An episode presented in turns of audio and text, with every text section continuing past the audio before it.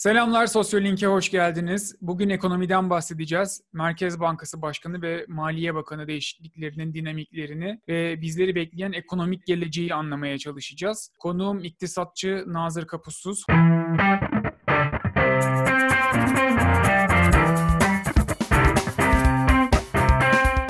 Hoş geldin Nazır. Hoş bulduk Barış. Ekonomi Türkiye'nin gündeminden hiç düşmeyen bir başlık ama son bir haftada yaşananlar özel bir ilgiyi hak ediyor sanırım. Öncelikli olarak Merkez Bankası meselesiyle başlamak istiyorum. 7 Kasım'da yayınlanan resmi gazetede Merkez Bankası Başkanı Murat Uysal'ın görevden alındığı açıklandı. Bunun Hı-hı. gerekçesinin Uysal'ın 28 Ekim'de Türk lirasının aşırı değersiz olduğuna ve bu değersizliğin fiyat istikrarından ilişkin riskler oluşturduğuna dair açıklamaları olduğu söylendi. Çünkü bu açıklamalar bundan sadece birkaç gün önce Hazine ve Maliye Bakanı Berat Albayrak'ın ekonomimize güvenin arttığı yönündeki açıklamalarıyla çelişiyordu. Bakan Bey'in Başkan Uysal'ın açıklamalarına çok kızdığı söyleniyor. Bir iktisatçı perspektifiyle baktığında bu iki görüşün hangisi doğru? Şimdi elbette ki Merkez Bankası e, Başkanı'nın yaptığı açıklama doğru ama açıklama şekli olarak da doğru değil. Bir Merkez Bankası Başkanı yani şöyle düşünün. Bir süt üreticisi şöyle demez. Ya benim sütüm çok kötü demez. Süt kalitemi artıracağım der. Merkez Bankası'nın açıklaması da ona benzer. Yani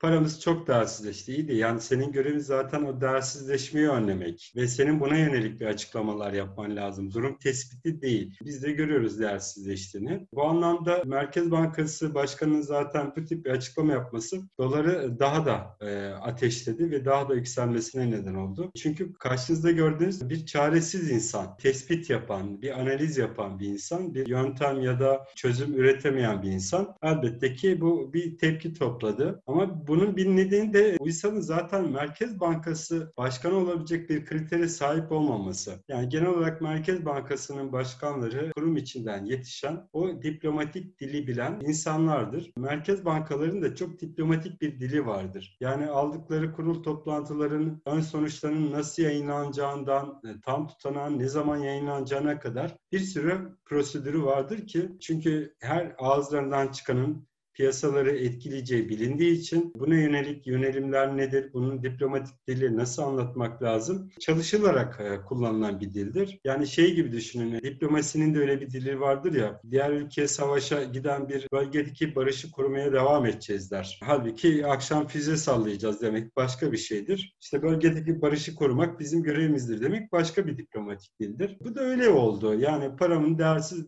demesi Merkez Bankası Başkanı'na çok da uyan bir şey değil ama söylediği de doğru. Peki Murat Uysal'dan önceki Merkez Bankası Başkanı Murat Çetinkaya biliyorsun söz dinlemediği için Cumhurbaşkanı Erdoğan tarafından görevden alınmıştı. Bu sefer de Uysal hem de sadece göreve başladıktan 16 ay sonra aynı sonla karşılaştı ve yerine Naci Ağbal atandı. Şeyi çok merak ediyorum. Söz dinlemeyen Merkez Bankası Başkanı ne demek oluyor tam olarak? Şimdi Önce şu parantezi kapatalım. Murat Çetinkaya'nın ben söz dinlemediği için görevden alındığını kesinlikle düşünmüyorum. Ee, ben Cumhurbaşkanı'nın yalancısıyım. Ay, tamam işte yalan lazım. Yani birileri benim sözümü dinlemiyor. Aslında bunları halledilebiliriz ama bürokratlarım yapamıyor. Aslında ben iyi düşünüyorum ama bakanlarım yapamıyor. Murat Çetinkaya zaten bir bağımsız gene kurum içinden gelen bir insan değil. Hatta temayülleri zorlayarak oraya atanan bir insan. Normalde kendi yetkinliği ya da şeyi Merkez Bankası Başkanı yani kağıt üzerinde, evrak üzerinde bile olmaya yeterli değil. Mesela finans kökenli değil ama yüksek lisanssız sayıldı. Bu temayülleri aşan bir şey o, tip detaylı bir şey vardır. Hani Merkez Bankası Başkanı nasıl olmalı, bilmem nasıl olmalı. Bu anlamda zaten Çetinkaya zaten saray sözcüsüydü. Bir neden lazımdı. Yani o dönem e, birilerinin gitmesi gerekiyordu. O gitti. Yoksa Çetinkaya'nın zaten bağımsız olmadığı atanma şeklinden itibaren de belliydi. Peki dünyada da böyle midir? Merkez Bankası başkanlarının bu kadar sık değişmesi normal mi? Normal değil. Hatta Merkez Bankası'nın başkanların neredeyse görev süreleri başından bellidir neredeyse hemen hemen. Yerine kimin geleceği de hemen hemen bellidir. O kurumdaki liyakat sırasına göre. Bu anlamda Türkiye'de de uzun yıllar böyle olmuştur. Böyle dışarıdan atanan edenen bir Merkez Bankası kültürü dünyada da pek yok, Türkiye'de de yok. Bu böyle olmak zorunda mıdır? O da ayrı bir tartışma. Yani Merkez Bankası'nın bağımsızlığı böyle kağıt üstüne yazılmış katı ve kesin kuralı olan bir şey midir? Hayır değil. Merkez bankaları bağımsız olmak zorunda değil. İktidarın yönetebileceği bir kurum da olabilir. Lakin şöyle bir şey var. Eğer bir ülkeyi neoliberal ekonomiyle yönetiyorsanız onun bazı kuralları var. O kurallarda diyor ki bazı düzenleyici kurumlar bağımsız kalmalı ki iktidarın para politikalarının rahatlıkla kullanabileceği ortamlar oluşmasın. Oluşmasın ki bizim de yatırımlarımız, sermaye hareketlerimiz riske girmesin. Aslında kapitalistlerin bulduğu bir çözüm yöntemi bu. Eğer merkez bankalarını tamamen iktidarın güdümünüze bıraktığı zaman o para arzını seçim zamanları rahatlıkla genişletebilir, para politikalarını buna göre yönlendirebilir ve daha ileride daha farklı sonlar yaratabilir. Kapitalistler de bunu istemiyor. Burada bir düzenleyici kurum olsun. O yüzden onun bağımsızlıklığı onunlar için daha önemli bir şey. Yoksa bu böyle yani iktisat kitaplarının başucu bir maddesi değil. Merkez Bankası bağımsız olacak diye. Bu Biraz şöyle bir şey.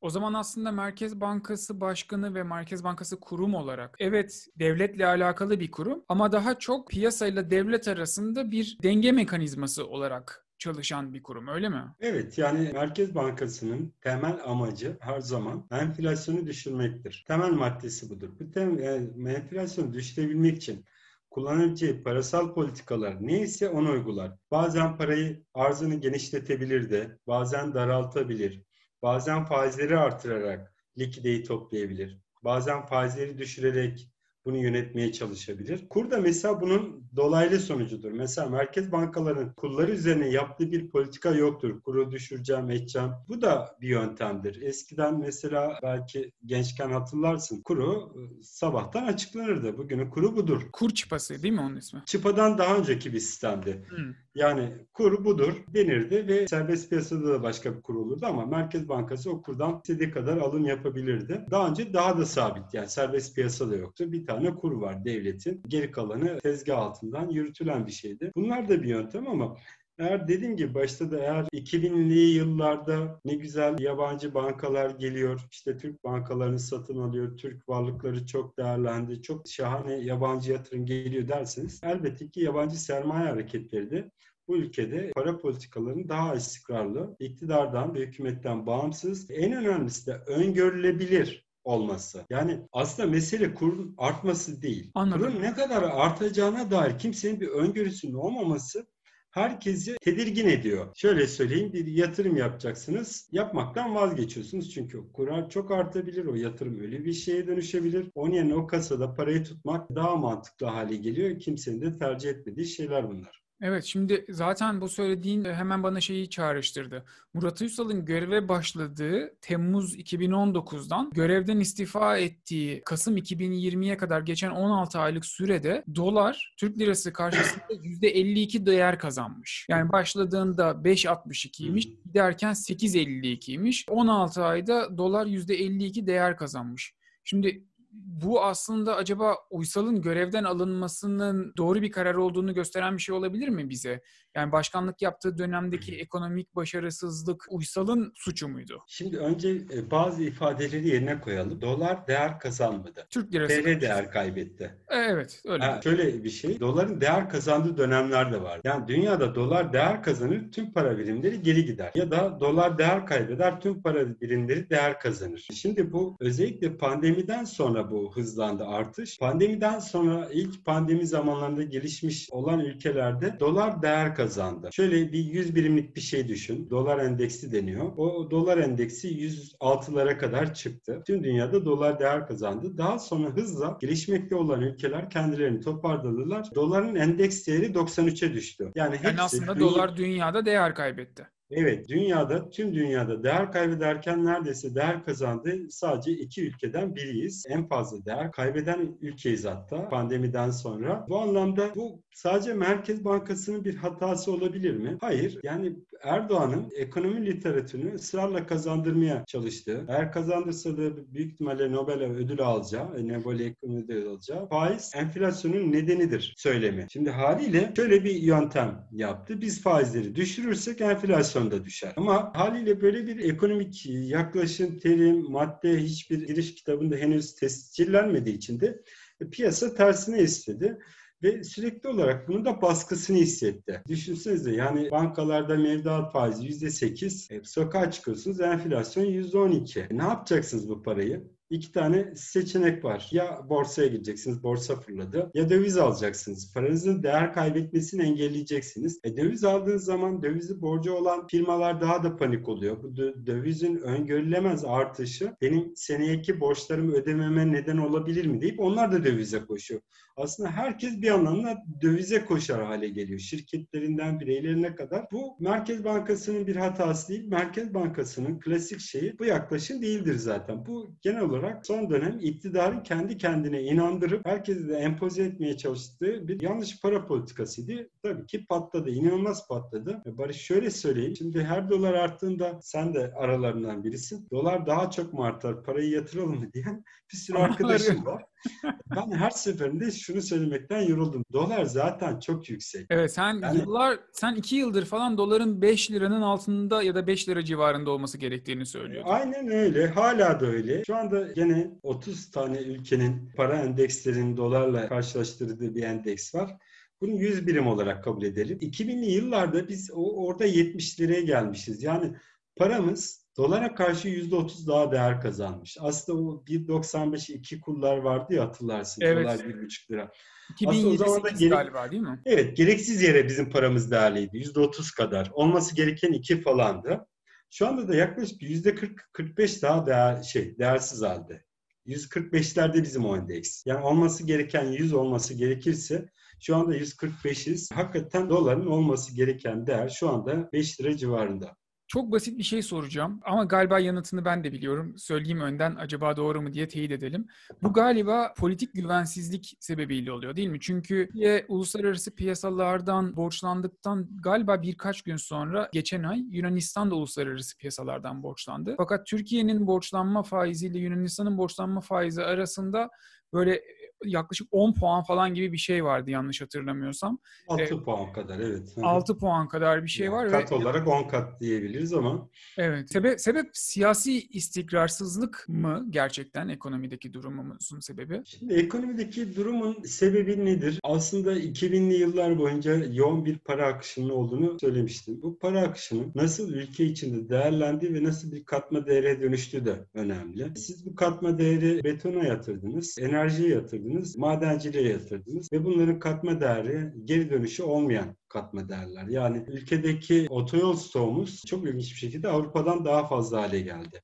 Yani biz bu kadar aslında kalkınmış ülke değiliz ama ülkenin her tarafı otoyol. Gerekli miydi? O ayrı bir şey. İşte bildiğiniz köprüler, barajlar ve bunların döviz taahhüdüyle yapılması. Yani mesele şu aslında. Sizin ülke hazineniz var. Bu hazineyi ne kadar verimli kullanınız. Eğer sizin hazineniz çok güçlü olsaydı dolar zaten artmaz. Çünkü çok fazla paranız var. Yani istediğiniz kadar dolar alırsınız. istediğiniz kadar altın alırsınız, koyarsınız. Ama yok. Nereye gitti bu paralar? Bu toplanan vergiler, onca gelir vergileri. E dediğim gibi betona yatırıldı yatırıldı ve betonun da bir katma değeri olmadığı çok geçmiş bir şekilde gözüktü ve yönetilemeyen bir ekonomi haline gelmeye başladı. Açık vermeye başlayan, bütçesi açık veren, bu 2000'li yıllarda bütçesi fazla veren bir ekonomi vardı. Açık vermeye başladı. Bu açıkta sizin borçlanmayla kapatabileceğiniz bir şey. Bu borçlanma politikalarını da yanlış yürüttüğünüz için yani faizi özellikle baskıladığınız için daha da ters teper bir hale geldi. Son Yoksa... bir şey daha sormak istiyorum. Şimdi bu dönemde ben de ekonomik enstrümanların nasıl hareket ettiğine bakıyorum. Bir taraftan takip etmeye çalışıyorum. Bildiğim şuydu hani belki 101 seviyesinde ama hani bildiğim şuydu. İşte bir ülkede parayla yapılabilecek yatırımların belli şeyleri var, isimleri var. İşte devlet tahvili alabilirsin, değerli kağıtlar alabilirsin ya da hazine bonusu, borsa kağıt, borsadan şirketlerin kağıtlarını alabilirsin. Değerli madenler alabilirsin, işte altın alabilirsin, şunu yapabilirsin. Bir de döviz alabilirsin. Şimdi normalde bunların arasında şöyle bir bağlantı var değil mi? Biri çıktığı zaman biri iniyor, öbürü çıktığı zaman diğeri iniyor gibi bir bağlantı olduğunu biliyordum ben bunların arasında. Evet. Şimdi son belki de Nisan'dan Mayıs'tan beri bakıyorum bunun hepsi birlikte çıkıyor neredeyse. Hmm. Yani birinin inmesi gerekmiyor mu? Neden hepsi birlikte çıkıyor? Çünkü neden çıkıyor? Aslında biraz politik istikrarsızlıktan şuna geçebiliriz. Türkiye ekonomisi aslında 2013'ten itibaren frene basması gereken bir ekonomiydi. Yani harcamalarını kısması gereken bu tip ihaleler, tüneller şu bu değil de harcamalarını kısıp tasarrufları artırması gereken bir ekonomiyken sürekli bir seçim dalgası ve bu seçimleri başarıyla atlatmak isteyen AKP iktidarının sürekli bir para genişlemesi yaşandı ve sürekli piyasaya TL pompalandı. Şimdi haliyle herkesin eline ucuz TL geçiyor ve herkes bunu bir şeye yatırıyor. Altına koşuyor, dövize koşuyor, borsaya koşuyor ve hepsinin değerini artırıyor. Ben bugün rahatlıkla söyleyebilirim. Doların artmasının en büyük nedenlerinden birisi de iktidarın kendisinin ucuz dağıttığı faizler, krediler. Krediyi, TL krediyi alan döviz aldı. Yani normalde sizin Merkez Bankası olarak likideyi kısmınız gerekirdi. Eğer piyasada az TL olsaydı kim döviz alabilecekti? Kimse alamayacaktı. E şu anda hepsi Ama karda. E, tabii ki karda. Düşünsenize bu pandemide falan hatta ben arkadaşlara yazıyordum. Yani alabildiğiniz tüm TL kredileri alın. Tüm yani çekin. Çekebildiğiniz kadar çekin. Çünkü inanılmaz gereksiz yere iktidarın bakın faizleri ben ne kadar düşürdüm. Konut faizlerini şuna çektim. Bireysel krediyi buna çektim. Bunlar sürdürülemeyecek politikalardı. Ve bu kadar ucuz TL'de haliyle insanlarda bir güven duygusu olmadığı için de çok hızlıca diğer emtiaları ar- arttırdı. Yani şöyle diyebilir miyiz aslında? Ekonomi gerçeği içerisinde akıntıya karşı kürek çekmek sonuç vermiyor. Giderek yoruluyorsun ve akıntıya kapılıyorsun. Akıntının seni götürdüğü yere ancak bakar hale geliyorsun. Şu anki durumumuzda galiba böyle bir durum. Çok teşekkür ederim Nazır katıldığın için. Tekrar görüşmek üzere. Ben teşekkür ederim. Görüşürüz.